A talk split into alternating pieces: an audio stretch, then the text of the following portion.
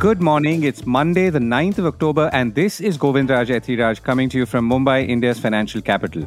Our top stories and themes for the day. The stock markets brace for Middle East tension impact second quarter results. Credit policy holds interest rates for now. What is the Reserve Bank of India's strategy with economist Brinda Jagirdar? The Bihar Caste Survey. What is the economic impact going to be? With economic affairs writer Shankkar Aiyar. And the real World Cup numbers. What's different from before and how are we measuring better? With Karan Taurani of Elara Capital. This is the Core Report with Govindraj Ethiraj. The markets brace for impact. Before we come to this week, how were overall markets last week and on Friday? Well, the Reserve Bank of India kept rates unchanged, and we will come to that shortly. Last week overall was positive for the stock markets after drifting down for the previous two weeks. On Friday, the Sensex gained three hundred sixty-four points to end at sixty-five thousand nine hundred ninety-six, while the Nifty fifty closed at nineteen thousand six hundred fifty-four, higher by one hundred eight points. But if you looked at the week as a whole, the Sensex gained one hundred sixty-seven points and the Nifty fifty rose fifteen points. Foreign portfolio investors are still selling in October, having sold stocks worth eight thousand crore rupees in the first week of October after selling around fourteen thousand seven hundred crores in September. However, from March this year to August this year, foreign portfolio investors have invested around one hundred seventy-four thousand crores. As we've been discussing, the dollar is very strong and U S bond yields are at record highs, causing money to flow back to those assets. This week is results week. Yes, it's that time of the quarter again, which is the July to September quarter for the financial year twenty-three twenty-four. The information technology or I T companies are usually the first to go, and T C S will put out its results on October eleventh, followed by H C L Tech, Infosys on October twelfth, even among others in coming days. Now, the general expectation is of a steady earnings growth, and I T companies are not expected to deliver any positive surprises. Speaking of surprises, there aren't any in the I P O market either. After the initial rush, the pace of new offerings has slowed down this month. There will be only one I P O opening for subscription this week, while most companies that launched public issues towards the end of last month are set to list on the exchanges now. A company called Arvind and Company Shipping Agency from Jamnagar is the only I P O opening for subscription next week, that's October twelfth, with an offer price of forty-five rupees per share, and that's in the S M E segment.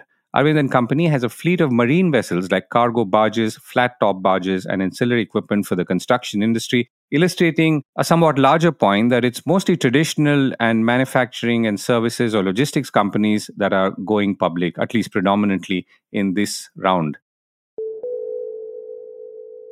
Hamas attacks Israel. If you've been tracking the news, you know that Israel came under attack by Hamas militants at the Gaza Strip on Saturday. Several hundreds are believed to have died now on both sides in the ensuing fighting.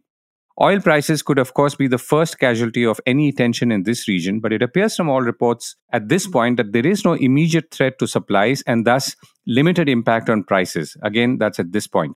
Oil itself has been through quite a journey, hitting ninety-four dollars a barrel on its way to projections of one hundred dollars a barrel, but now back to below eighty-five dollars a barrel, all in a few weeks.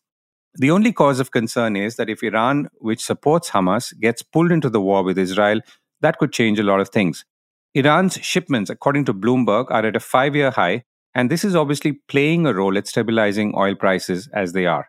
Meanwhile, Bloomberg also reported that major equities gauges in the region fell Sunday, led by a seven percent drop in Israel's benchmark T A thirty-five stock index, its biggest loss in more than three years. The Tadawul All Share Index in Riyadh fell one point two percent, while stocks in Qatar and Kuwait also weakened. Egypt's E G X thirty gauge declined as much as five point four percent. All these markets were obviously open on Sunday. Back home, Air India on Sunday said it had cancelled flights to and from Tel Aviv till October fourteenth. It said it'll extend all possible support to passengers who've confirmed bookings on any flight during this period. Air India operates five weekly flights to Tel Aviv from New Delhi, and these are direct flights. The Reserve Bank holds rates. What is the strategy? It was mostly expected, including by the Core Report, that interest rates would not be touched by the Reserve Bank of India in its monetary policy on Friday, October sixth. The Reserve Bank and the Monetary Policy Committee, that's the M P C, kept the policy repo rate unchanged at six point five percent and the bank rate stands at six point seven five percent. Since interest rates began going up, the repo rate has been hiked by two hundred fifty basis points. And the last raise happened in February this year when rates were raised by twenty-five basis points to the now six point five percent. Now, when one thinks of interest rates, one usually thinks of home loans and other consumer loans.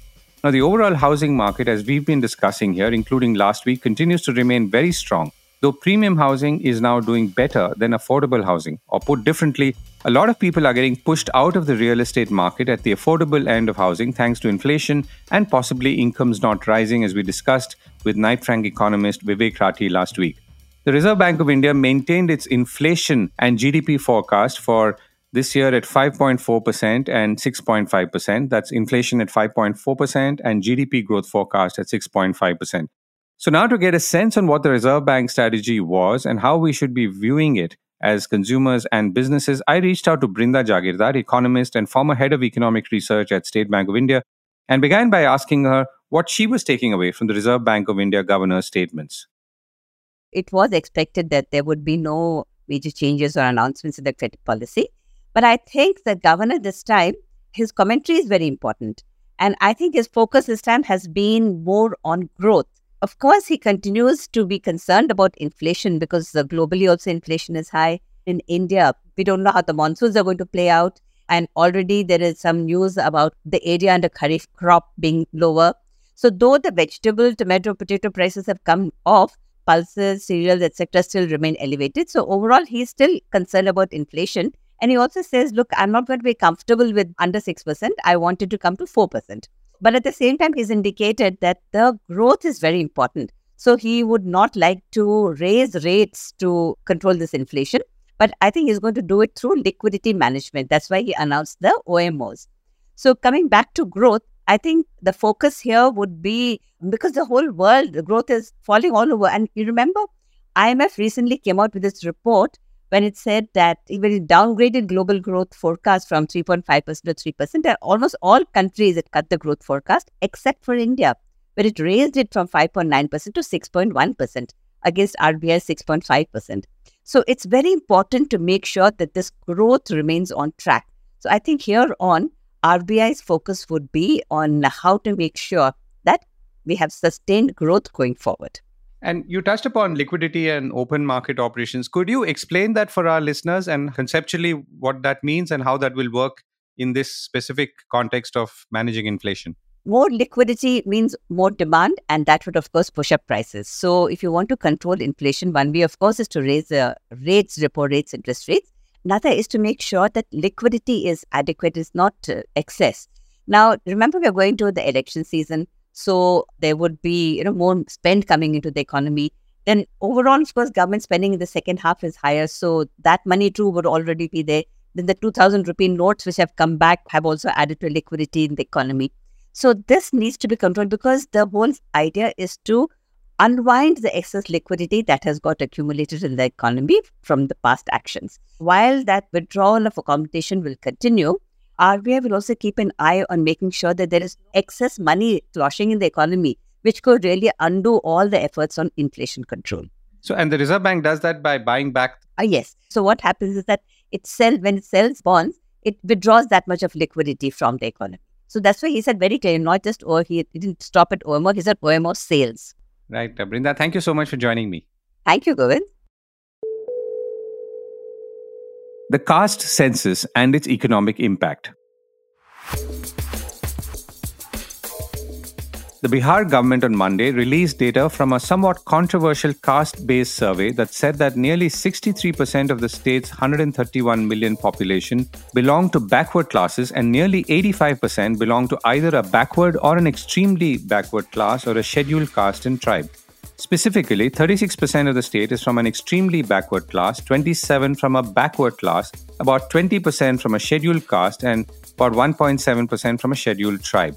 So the general category, including so-called upper castes, account for about fifteen percent, and Brahmins constitute only about three point six percent of Bihar's people. Now, To get a sense on what this means, but from an economic policy perspective or construct, and in the context of the fact that we are yet to have an overall census for the country, the last being two thousand eleven, I reached out to well-known economic affairs writer and columnist Shankkar Aiyar. And I began by asking him what the caste census was telling us and what we should be taking away from a larger economic perspective. Well, Govind, the Bihar caste census is actually a Bihar caste survey because only the national government is supposed to do the census. But anyway, the caste survey is actually validates much of what was suspected earlier, that the other backward classes constitute a larger portion of the population than as was estimated by the nineteen thirty-one census. The nineteen thirty-one census, if you remember, was the basis for the Mandal Commission report to establish which caste gets how much reservation in the overall scheme of things. It is now fueling of demand for a national level census. Political parties in the opposition see this as an opportunity. The interesting thing go with this, all the parties which are in the opposition have been in government at some point or the other. And over the last seven decades, every party has maintained that this census will only track the changes in population of the scheduled castes and scheduled tribes. That wall of ambiguity that appears in parliamentary answers regularly has been broken down. And what is the economic implication of this finding, Shankkar? Bihar caste survey signals that there is a greater level of, I mean, it is a signal of a greater level of distress at the bottom of the pyramid, both the social and economic pyramid. India already runs large population scale welfare programs. You have the Rural Employment Program, NREGA, which has roughly twenty-six crore or two hundred sixty million persons registered. And that's a large number of people looking for employment door. The National Food Security Act feeds over eight hundred ten million people. That's a large scheme. The Ayushman Bharat Health Scheme covers five hundred million people. What this data tells you is that a large number of Indians are in some sort of distress, or at least face will face distress if these welfare schemes curtailed or removed. Interestingly, the data that has flowed out, even before the data came out from the Bihar caste survey, parties were already pushing for higher welfare. So you would see this reflected in the campaign slogans of direct cash transfers to women. State governments are already doing targeted programs through the N P C I system. They're like roughly state governments have about registered seven thousand courts to make the direct benefit transfer. What this will do is A, it will push for a greater devolution of what is collected in revenues towards welfare. It may affect, and that will definitely affect the investments that are being done in human or physical infrastructure by India, which is necessary for growth. Right. So you're also saying that therefore it's a straight correlation between those in the lower castes and their economic backwardness? Even if we had not seen the details of the survey on which caste constitutes what percentage of population, anecdotally, intuitively, you knew that there is those who held no land or even those who had land were suffering. So the basic story, if you look at the architecture of India's economy, is about forty-five percent of the workforce is dependent on the rural economy and agriculture. And agriculture constitutes roughly eighteen percent of the G D P. So nearly half the population, when it is dependent on only one-sixth of the national income, you know, a huge proportion of people are in distress. Now, what this sort of establishes is that probably most of those people are in the grouping of the other backward class. Remember that even those who are landed, who are not defined as backward or are defined as landed dominant classes, have been asking for reservations like the Marathas, the Jats, and the Kapos in Andhra Pradesh. Right. And last question, Shankkar. So this is Bihar and a survey, as you said. Could there be similar findings if such surveys were done in some of the other larger and populous states? Definitely signals the trend. I mean, you know, of trajectory of how the data might flow out. There might be resonance. It may not be replicated, but there is definitely resonance. And so there will be a push for a higher level of to lift the cap on reservations, which is currently under a Supreme Court order at fifty plus percent. And plus you have the economically weaker section reservation. So this is going to be an interesting contest in the coming months. Right, Shankkar. Thank you so much for joining me. Thank you. And the World Cup has kicked off. World Cup cricket has started off on the fifth of October with the first match having been played in Ahmedabad between England and New Zealand, which New Zealand won. Now, the stadium looked a little empty or was too large to host such a match, the first of forty-eight, by the way. And when I say such a match, I mean without a player from the subcontinent. Nevertheless, there are some other aspects of this World Cup that are different and will thus provide a strong consumption spike across sectors. For one, all these matches are being played in Indian Standard Time. India is hosting the World Cup after twelve years and for the first time is hosting all the matches solo. There's definitely a lot more number crunching going on in and around the World Cup's business impact, and there are some new elements like the presence of food aggregator platforms which obviously bring food to you quickly as you stare transfixed at the television screen, presumably, or are stuck in a traffic jam en route to the venue. How much has changed since the last World Cup, and to what extent are the numbers potentially high because of the clash with the festival season, which is also seeing its own bump up? And for those who really want to know, what kind of food and snacks would benefit more, or what are the companies behind them in case you're looking for new stocks to buy? I reached out to Karan Taurani, media analyst and senior V P at Mumbai-based Elara Capital, and I began by asking him if we are really better measuring the spends and impact this time. Now, if you look at the World Cup this time around, two, three things are there which has never happened before. One is that the World Cup is happening only in India. It is not being shared with other Asian nations. That's something which is happening for the first time. Secondly, I think the World Cup is clashing with festive season. And as you know, that during the festive season, the mood is quite upbeat as far as spending and consumption is concerned. Third thing, of course, again, which is new is that the World Cup is being offered free of cost. On digital, if you look at the World Cup as a property, it's always been behind the paywall. So I think these are three things, you know, which are like first timers. And that is why, you know, you're going to see a big uptick in terms of the overall broader consumption. Nonetheless, I think because it's in India, the time zones are quite favorable as well. So just to give you some broad perspective on numbers, I think last time around during the World Cup, total ad revenue generated was around thirteen hundred to fourteen hundred crores, which is T V and digital put together. And this time around, the numbers could move towards twenty-three to twenty-five hundred crores. Last time around, the World Cup was behind the paywall, which is why the ad revenue numbers were subdued. But this time, because it is free, I think the numbers could move eighty to ninety percent higher on digital as compared to the last World Cup. This also factors in the uncertain environment because, uh, you know, many of these uh, new age companies or verticals have cut down spends. Gaming verticals have also cut down spends because of regulatory issues. But despite that, I think this eighty percent growth in digital ad revenue versus the earlier World Cup is a compelling number because of the time zone favorable, which is there. And also clearly, uh, you know, people are going to catch up because the content is available free of cost. So if I can drill down on one aspect in this. So obviously one thing that's clearly changed since last time is, let's say, the overall consumption on digital, including mobile, would have increased. Now, what does it mean in terms of gross? I mean, the entire revenue, including, let's say, what you may have lost because you've brought down the paywall and so on, or maybe, and therefore gain from advertising. So what's the gross takeaway from, or likely takeaway from all of this? So I think if you look at the digital revenues that way, could have been much more higher as compared to right now, because many verticals which are very heavy on the cricket side, whether it is gaming, it is e-commerce companies, new age companies, you know, fintech, they're all exploring this entire path to profitability. So they've, you know, curtailed their ad spends and the environment is not that great as how it was, you know, about twelve to fifteen months back when globally things were quite fine.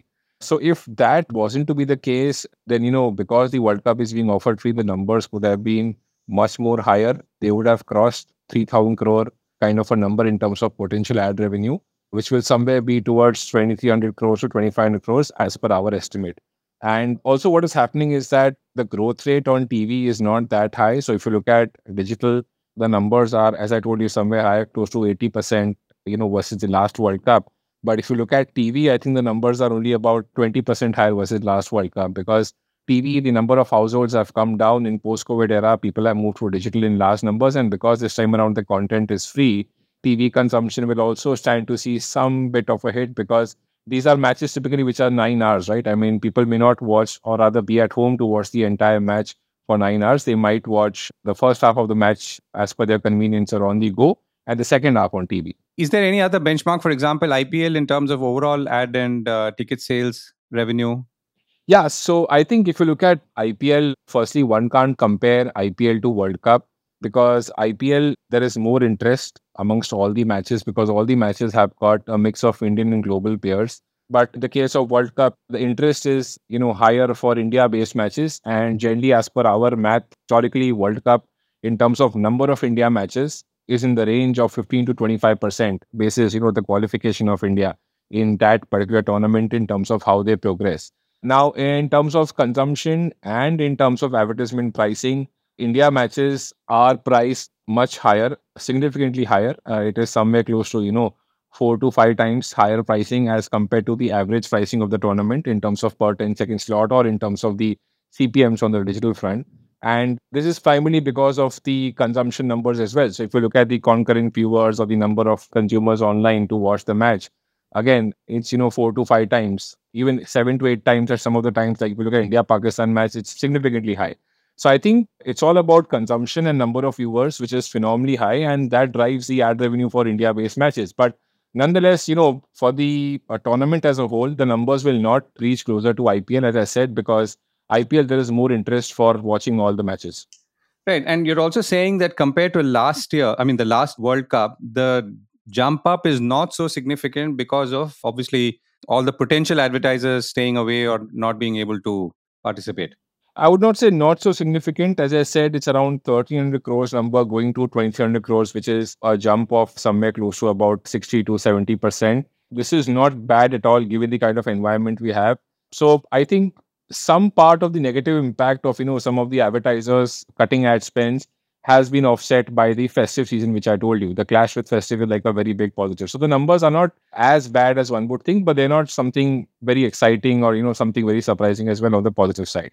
Right. And let's look at the non-ticket part and the non-viewing part. So there is a lot of ancillary consumption that's obviously happening through restaurants and delivery companies and so on. So how is that spike looking to you? And once again, in contrast to what it could have been or what it was four years ago. So I think we've done our analysis here in terms of, you know, what typically happens during the World Cup. So firstly, this is the first time that aggregators like Zomato would be operating at a reasonable scale during the World Cup, because the last World Cup, which happened in two thousand nineteen, Zomato was phenomenally small as an aggregator. So what we typically see is that during the month of World Cup, these aggregator or Q S R companies see incremental sales of ten to fifteen percent in that particular month, which means that the annual sales go up by one point five percent and the quarterly sales for that particular World Cup quarter moves up by somewhere close to three to four percent. And that's the broader correlation that, you know, we have drawn.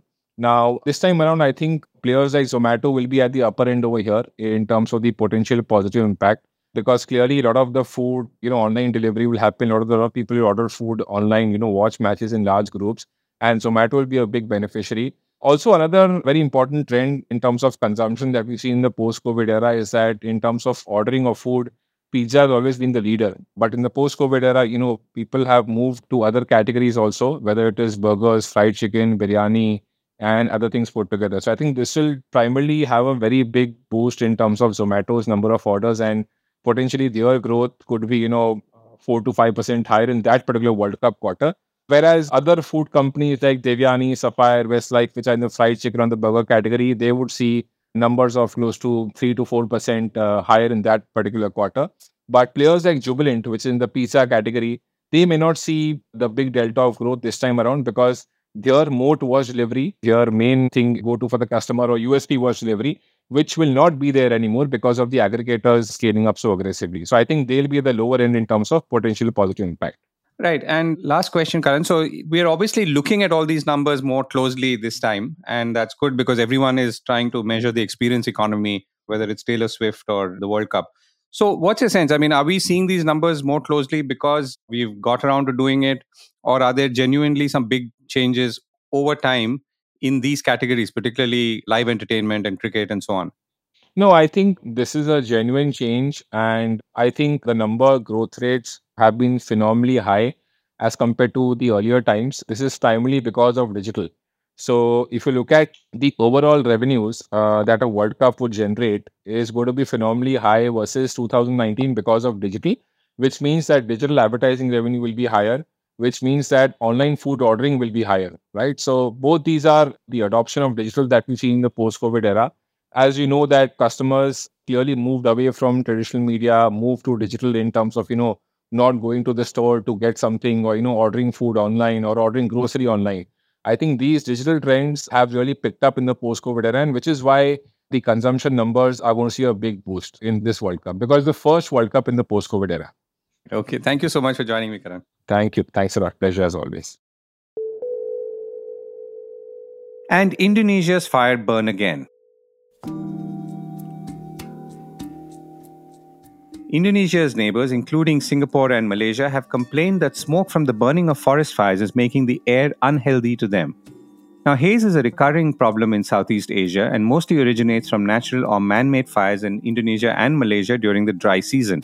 Many of these blazes result from illegal burning to clear farmland for cash crops such as palm oil, a practice that persists despite years of government efforts to stamp it out, Bloomberg is reporting.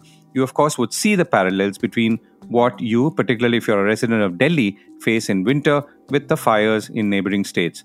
Now, the president of Indonesia, Jokowi, said, when there is fire, there will be smoke, and if there is wind, it can go anywhere. However, he said that he had ordered the military chief and the police to handle every hotspot, however small, immediately. Singapore's twenty-four hour P S I air pollution readings in the center and east of the island rose above one hundred on Saturday, a level described as unhealthy, according to the National Environment Agency's websites, though that had dropped to ninety-six by two p.m. on Sunday. But more importantly, and this is something that we obviously relate to, there is the El Niño effect. What the El Niño effect means here is that rains are delayed. And now, fires are often the worst at the height of the dry season in August and September, but in El Niño years, the delayed rains allow the burning to spread into October and beyond. So in many ways, or more than one, climate change or changes in weather patterns are obviously affecting all of us similarly. On that note, that's it from me for today. Have a great week ahead. Do log into w w w dot the core dot in. Subscribe to our newsletter. Get alerts on our podcast, our newsletters, of course. Read our stories and have a great day.